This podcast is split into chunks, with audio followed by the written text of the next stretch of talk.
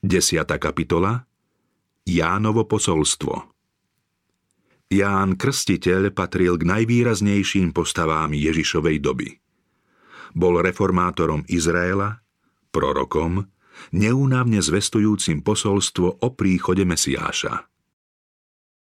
Spomedzi verných Izraelcov, ktorí dlho očakávali príchod Mesiáša, vyšiel Kristov predchodca. Staručký kňaz Zachariáš a jeho manželka Alžbeta boli spravodliví pred Bohom a v ich tichom a posvetnom živote žiarilo svetlo viery ako hviezda v temnote tmavej noci. Tejto zbožnej dvojici bol prisľúbený syn, ktorý pôjde pred pánom pripraviť mu cesty. Zachariáš býval síce v kopcovitom kraji Judei, no odišiel do Jeruzalema na týždennú službu v chráme, ktorú musel vykonať každý kňaz dvakrát za rok.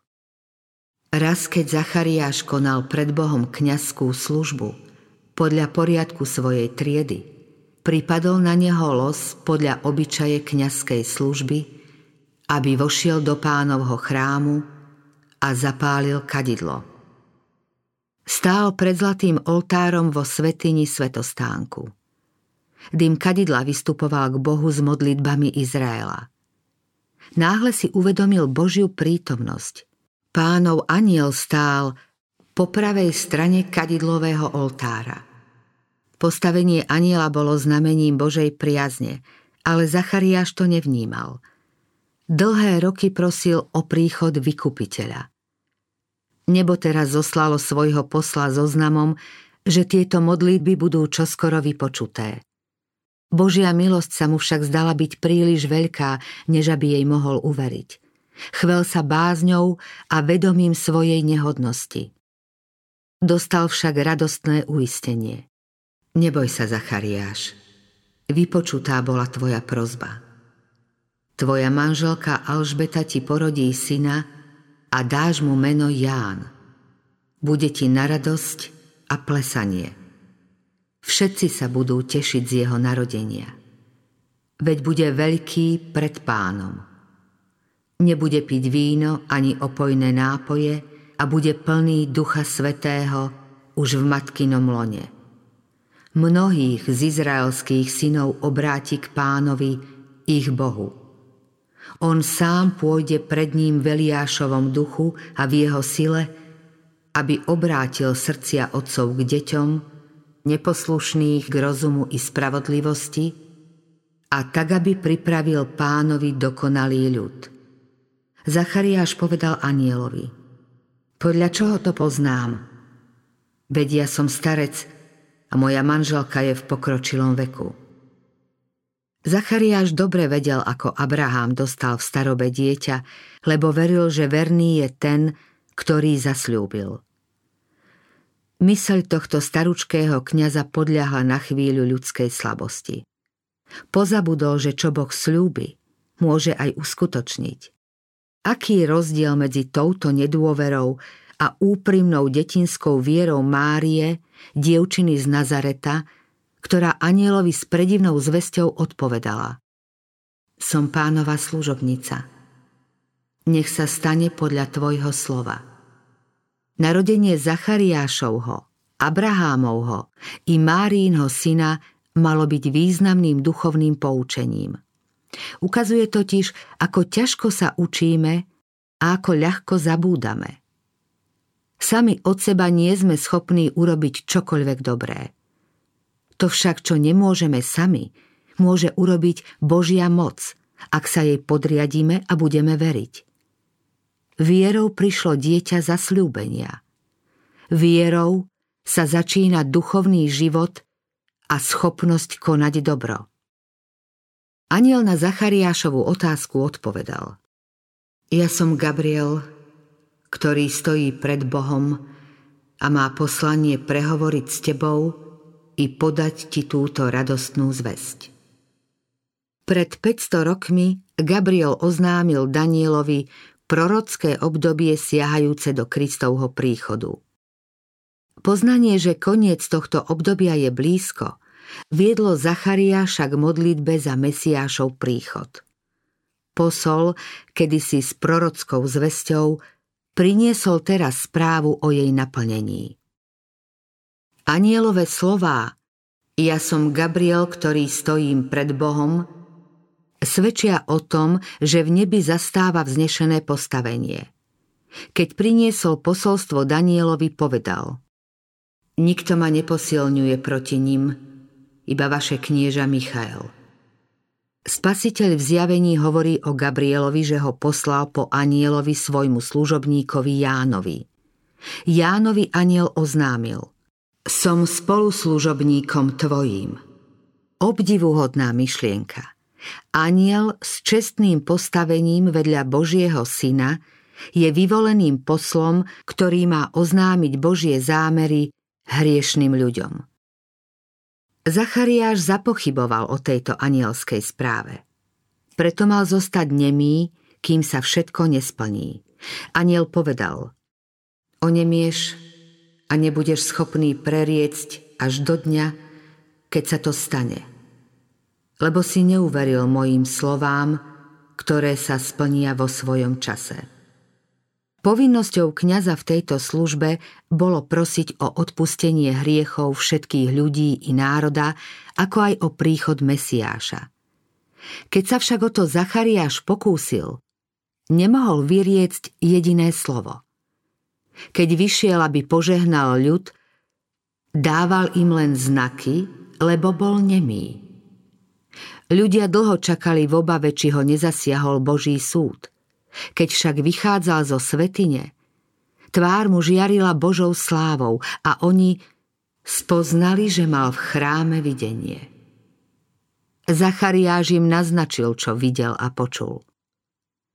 Len čo sa skončili dni jeho kňažskej služby, odišiel domov. Zachariášové proroctvo Krátko po narodení zasľúbeného dieťaťa sa otcovi rozviazal jazyk. Prehovoril a velebil Boha. Vtedy zmocnil sa strach všetkých susedov a po celom hornatom kraji júdskom sa rozprávalo o týchto udalostiach. Všetci, čo to počuli, kládli si otázku. Čím len bude tento chlapček? To všetko malo obrátiť pozornosť na príchod Mesiáša, ktorému mal Ján pripraviť cestu. Zachariáš plný Ducha Svetého slávnostne predpovedal poslanie svojho syna.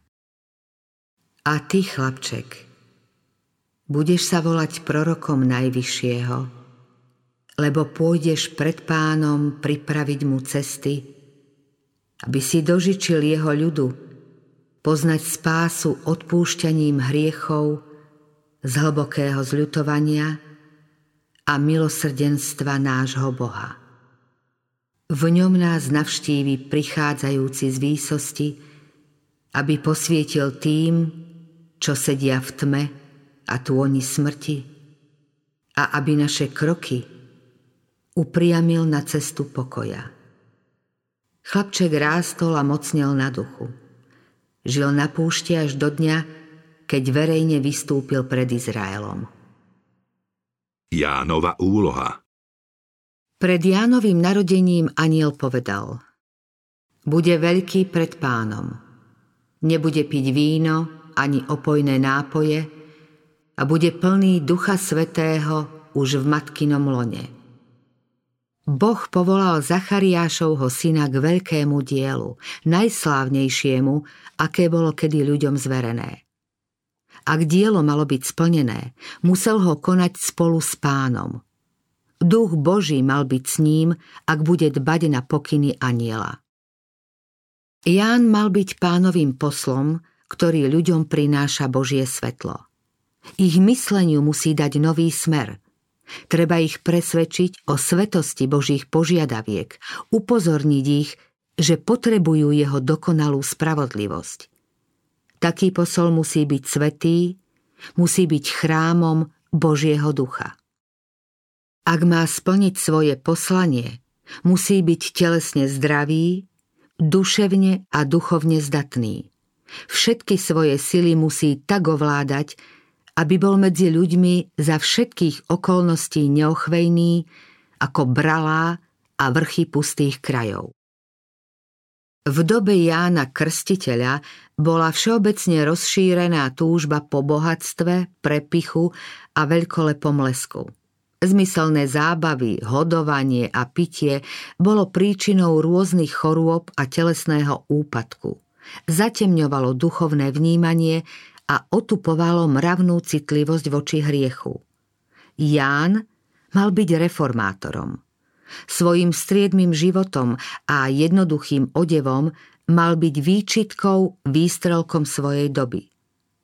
Preto prišiel aniel od nebeského trónu a poučil Jánových rodičov o zásadách striedmosti. V detstve a za mlada je povaha najvnímavejšia. Preto je potrebné učiť sa sebaovládaniu od najútlejšieho veku.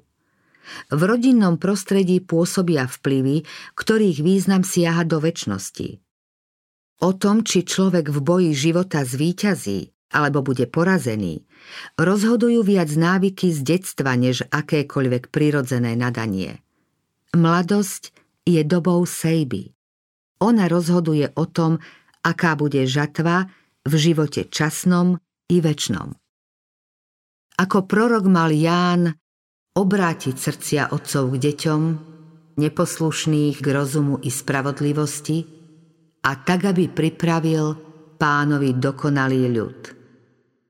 Ján bol prípravou cesty Kristovmu prvému príchodu a symbolom tých, čo majú ľudí pripraviť na druhý príchod nášho pána. Svet holduje vlastným záľubám. Šíria sa bludné a zvodné náuky.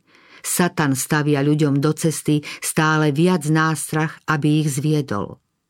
Všetci, čo sa v Božej bázni usilujú o posvetenie, musia sa naučiť žiť striedmo a rozvážne. Záľuby a vášne musia podriadiť zdravému rozumu. Táto sebadisciplína je podstatne dôležitá pre rozumovú spôsobilosť a duchovnú jasnozrivosť, aby sme vedeli sveté pravdy Božieho slova pochopiť a podľa nich aj žiť. Z tohto dôvodu má striedmosť svoje miesto aj v príprave na Kristov druhý príchod. Zachariášov syn by sa podľa všetkého venoval kňazskému povolaniu. Výchova v rabínskych školách by ho však nepripravila na to, čo mal robiť. Boh ho neposlal medzi vzdelancov, aby sa naučil vykladať písmo. Povolal ho na púšť, kde sa mal učiť z prírody a od jej tvorcu.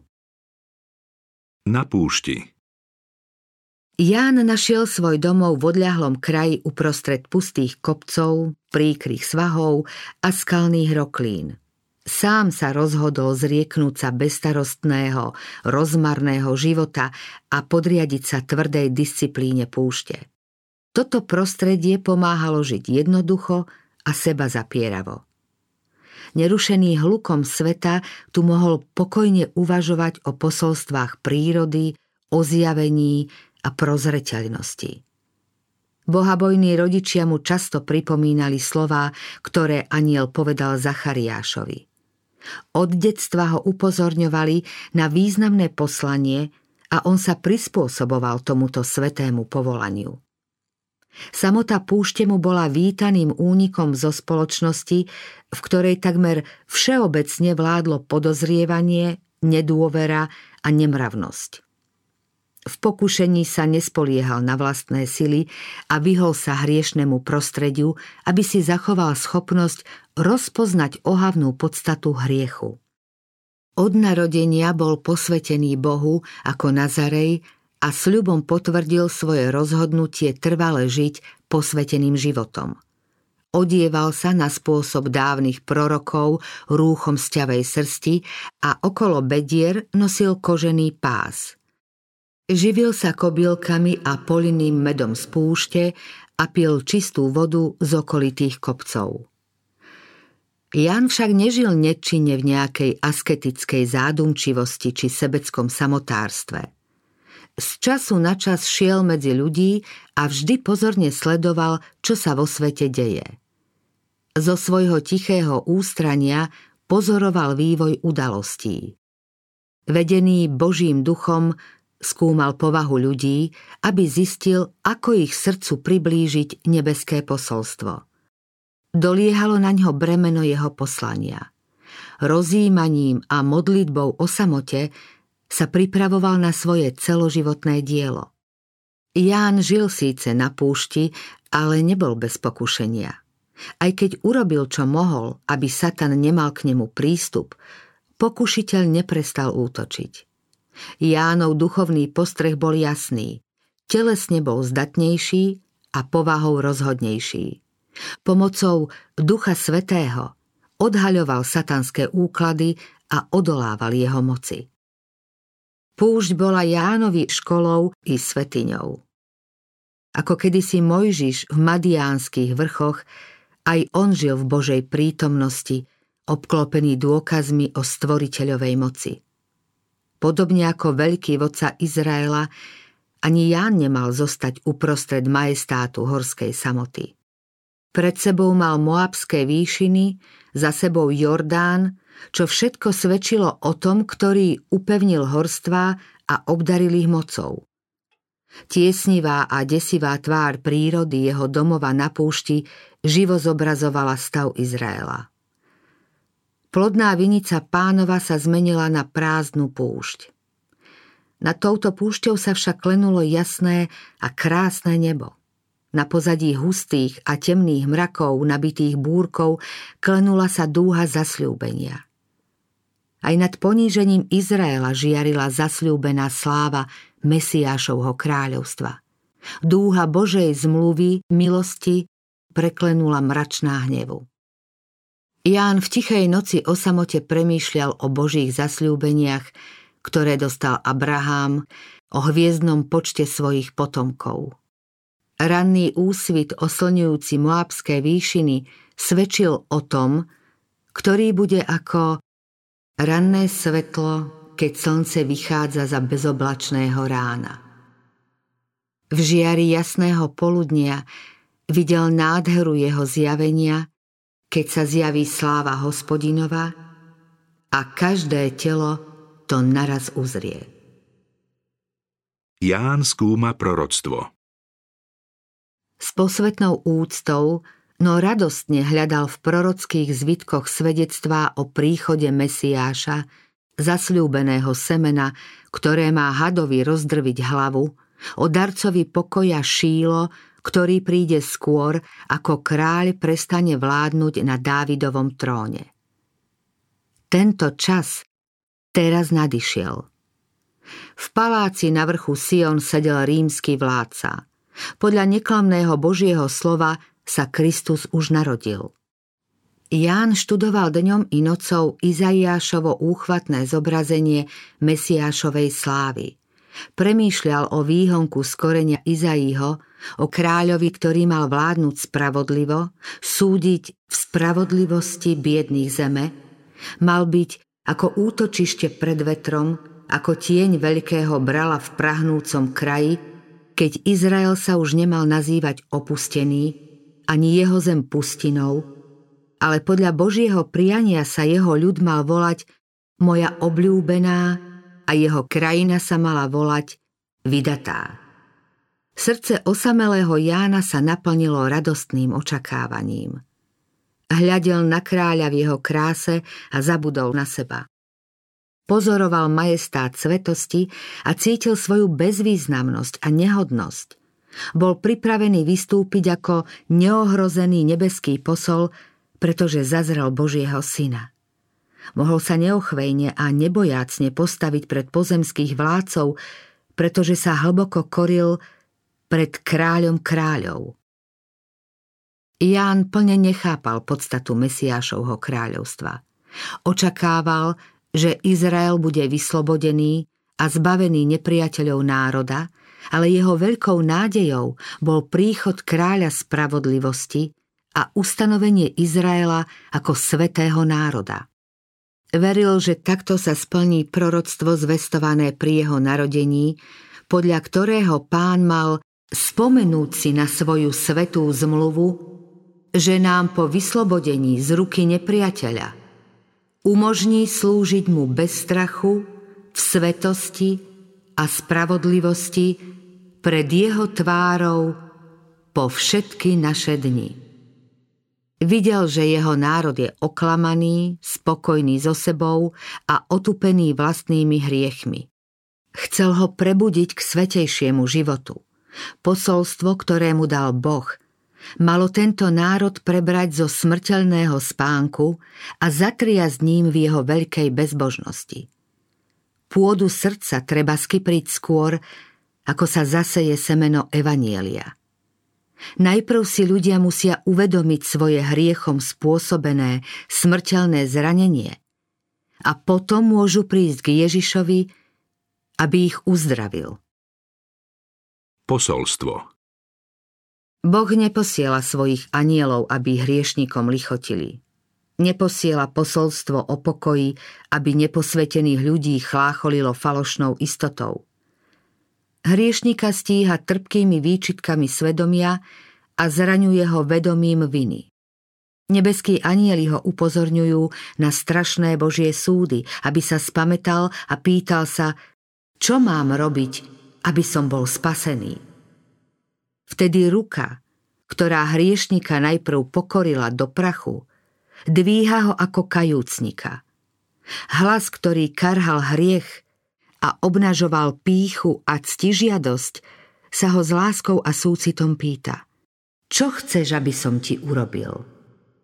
Keď Jan začínal pôsobiť v národe vládlo vzrušenie a nespokojnosť hraničiaca so všeobecnou vzburou. Po zosadení Archelaua sa Judea dostala pod priamy dohľad Ríma.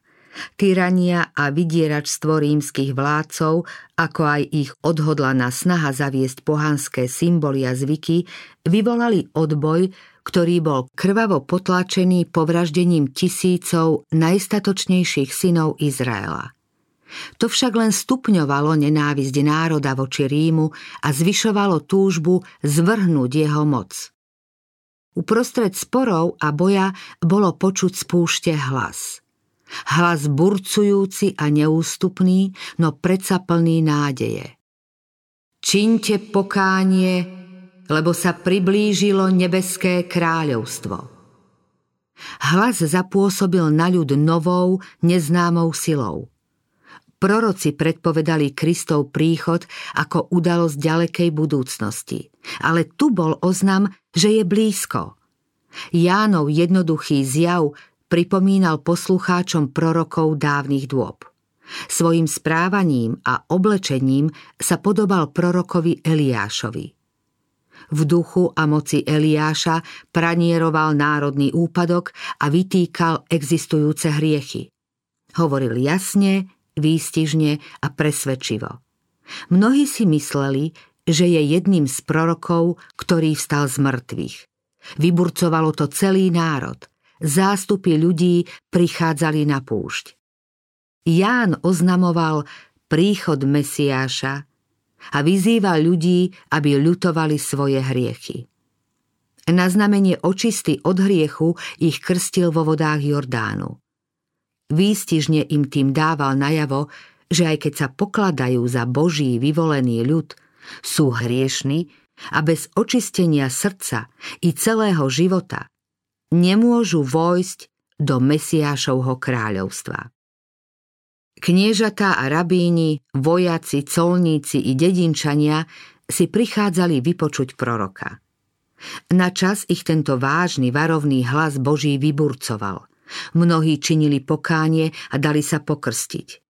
Ľudia rôzneho postavenia prijali krstiteľovú výzvu, aby mohli mať účasť v kráľovstve, ktoré oznamoval – aj mnoho zákonníkov a farizejov prichádzalo, vyznávalo svoje hriechy a žiadalo o krst. Povyšovali sa nad ostatných a budeli zdanie hlbokej zbožnosti. Teraz však vyšli najavo tajné hriechy ich života.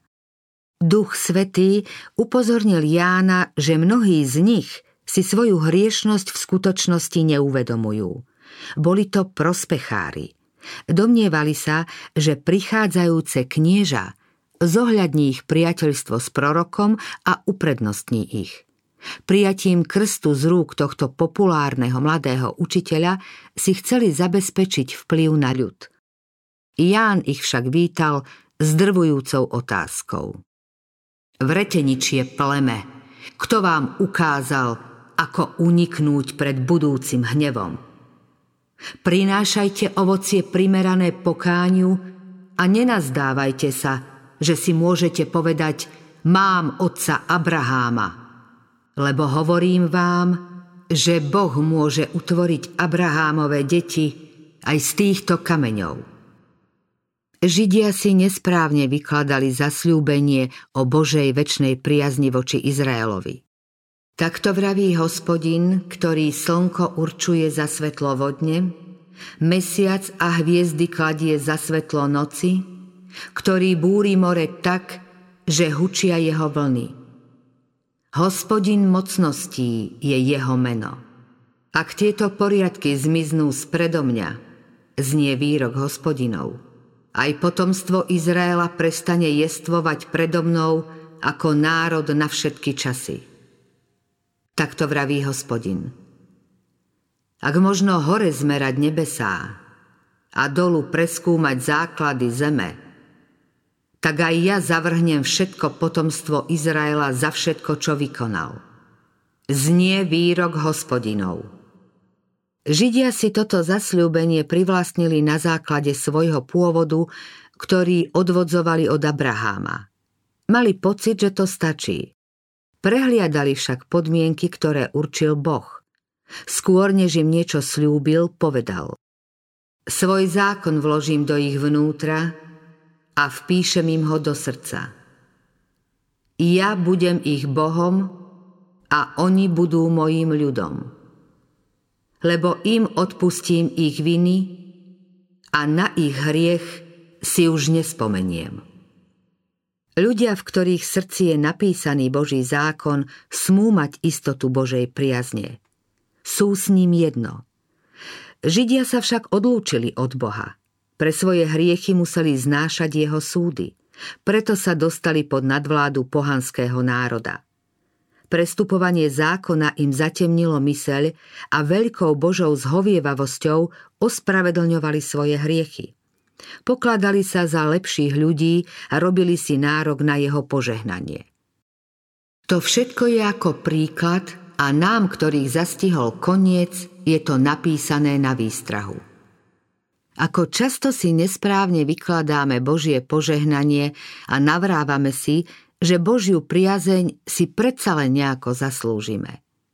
Boh však potom nemôže pre nás urobiť, čo by chcel – jeho dary zneužívame na sebecké ciele a na zatvrdenie srdca v nevere a hriechu.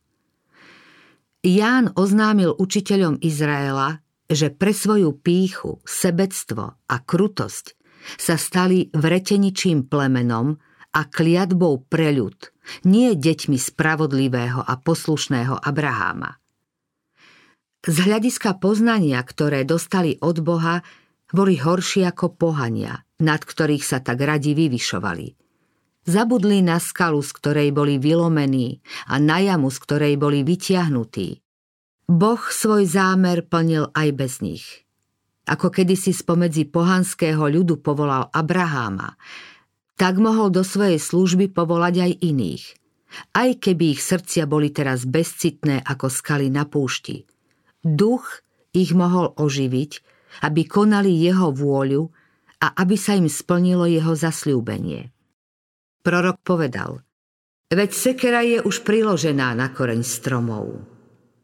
A tak každý strom, čo neprináša dobré ovocie, sa vytne a hodí na oheň.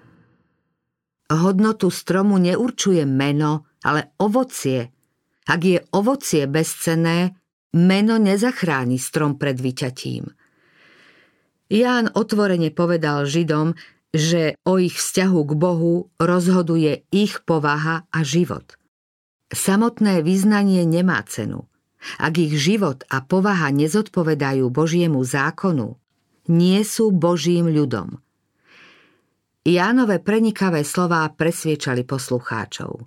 Prichádzali k nemu s otázkou, čo teda máme robiť? On im odpovedal, kto má dvoje šiat, nech sa rozdelí s tým, čo nemá. A kto má dosť jedla, nech urobí podobne. Ján varoval colníkov pred nespravodlivosťou a vojakov pred násilím. Pripomínal, že všetci účastníci Kristovho kráľovstva musia osvedčiť svoju vôľu a činiť pokánie. V ich živote sa musí prejaviť láskavosť, čestnosť a vernosť. Majú slúžiť trpiacim a svoje obete prinášať Bohu. Majú sa zastať bezbraných a ukázať príklad cnosti a milosrdenstva. Kristovi nasledovníci tým dosvedčia, že v nich pôsobí obnovujúca moc Ducha Svetého. V ich každodennom živote bude zjavená spravodlivosť, milosrdenstvo a Božia láska. Inak budú ako pleva hodená do ohňa. Ján povedal – ja vás síce krstím vodou na pokánie, ale ten, čo prichádza po mne, je mocnejší ako ja. Nie som hoden ani len odniesť mu sandále. On vás bude krstiť duchom svetým a ohňom. Prorok Izaiáš ohlasoval, že pán očistí svoj ľud od neprávostí duchom súdu a duchom očisty. Hospodin povedal Izraelovi – Obrátim svoju ruku proti tebe, vytavím tvoju trosku ako lúčavka a odstránim všetko tvoje olovo. Pre každý hriech náš Boh je zožierajúcim ohňom. Duch Boží spaľuje hriech v každom, kto sa ochotne podriaduje jeho moci. Ak ľudia zotrvávajú v hriechu, stotožňujú sa s ním. Potom Božia sláva, ktorá ničí hriech, musí zničiť aj ich. Jákob po svojom nočnom boji za nielom zvolal. Videl som Boha tvárou v tvár a ostal som nažive. Jákob sa svojim správaním voči Ezauovi ťažko previnil, no kajal sa. Bolo mu odpustené a jeho hriech bol zahladený. Preto mohol zniesť zjavenie Božej prítomnosti. Kedykoľvek však ľudia prichádzali k Bohu a pritom svojvoľne páchali zlo, boli zničení. Pri Kristovom druhom advente budú bezbožníci strávení dychom jeho úst a zničení zjavením jeho príchodu. Svetlo Božej slávy, ktoré spravodlivým dáva život, bezbožných zničí. V dobe Jána Krstiteľa mal Kristus vystúpiť a zjaviť ľuďom Boží charakter. Sama jeho prítomnosť mala ľuďom odhaľovať ich hriech. Ak sa dali očistiť od hriechu, mohli sa stať jeho priateľmi. V jeho prítomnosti mohli obstáť len ľudia čistého srdca. Tak oznamoval Ján Božie posolstvo Izraelovi. Mnohí prijali jeho naučenia. Mnohí obetovali všetko, len aby mohli byť poslušní. Zástupy nasledovali nového učiteľa z miesta na miesto a nemálo bolo tých, čo dúfali, že je Mesiáš. Keď však Ján videl, že ľudia sa obracajú na neho, pri každej príležitosti usmerňovali ich vieru k tomu, ktorý mal prísť.